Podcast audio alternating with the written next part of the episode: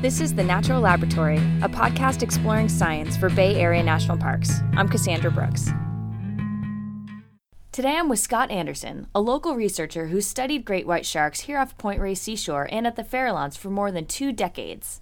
In the fall of 2009, Anderson and his colleagues with Stanford University's Tagging a Pacific Predators program, UC Davis, and others published a paper on the sharks.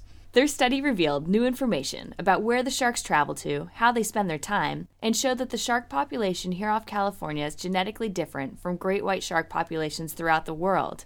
I sat down with Anderson to find out more about the study and what it tells us about these iconic and revered animals. Maybe you could tell me a little bit about what a typical day is like for you out in the field.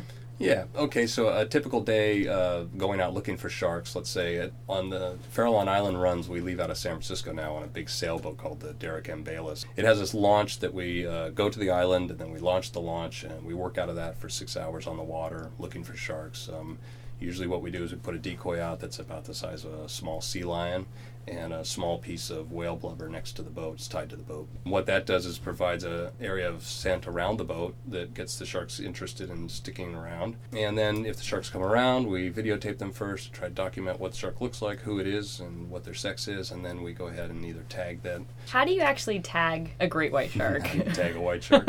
um, it sounds like it'd be a complicated process, but it's actually quite simple. You wait for the right moment, which is when the shark is um, at a 90 degree angle to you swimming by the boat. So then the tag is on the end of a, a long pole and it has a harpoon like dart on the end. Once it's embedded in the shark's skin, it's going to stay there until it finally pulls out year to two years, something like that. and during that year to two years, it's collecting data the whole time about where the shark is going. And yeah, okay. So there's two kinds of tags we use. The first kind of tag is a satellite tag, and that we put on the shark, and then it, it records data like uh, the depth of the water, the temperature of the water, and light levels and things like that. And that's on the shark until a pre-programmed date that it's uh, released.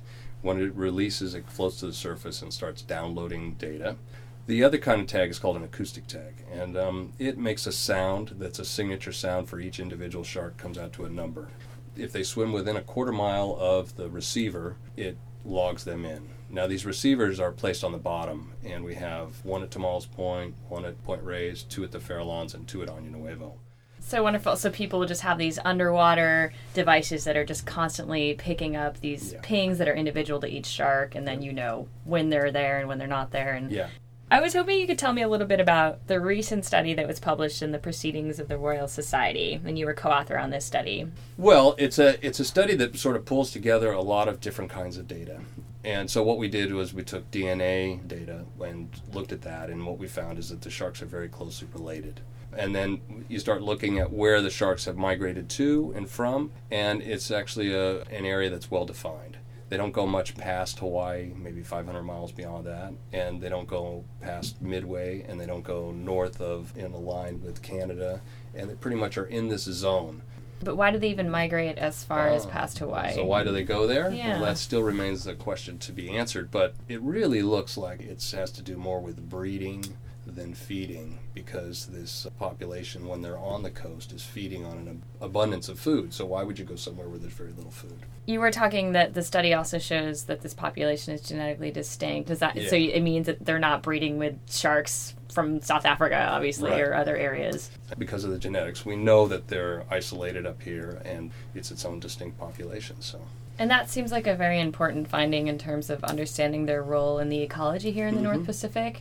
Yeah, you know, when you look at the role animals have in the environment, they're either going to be, you know, a producer or a consumer. Obviously, white sharks are apex predators. They're at the top of the game here. The role they play in the environment is has yet to really be totally understood because we know they eat seals and sea lions during certain times of year, and we know that they scavenge on dead whales and things, and, but so do other animals. Whether they're actually, you know, keeping the environment healthy and all that is yet to be seen, but probably they must play some role.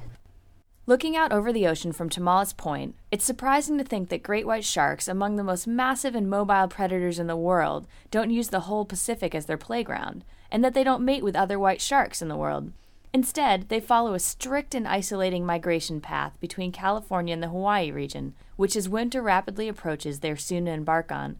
Why exactly they make these vast migrations remains to be seen, but until then, Anderson and colleagues will be out every fall doing more observational and tagging studies.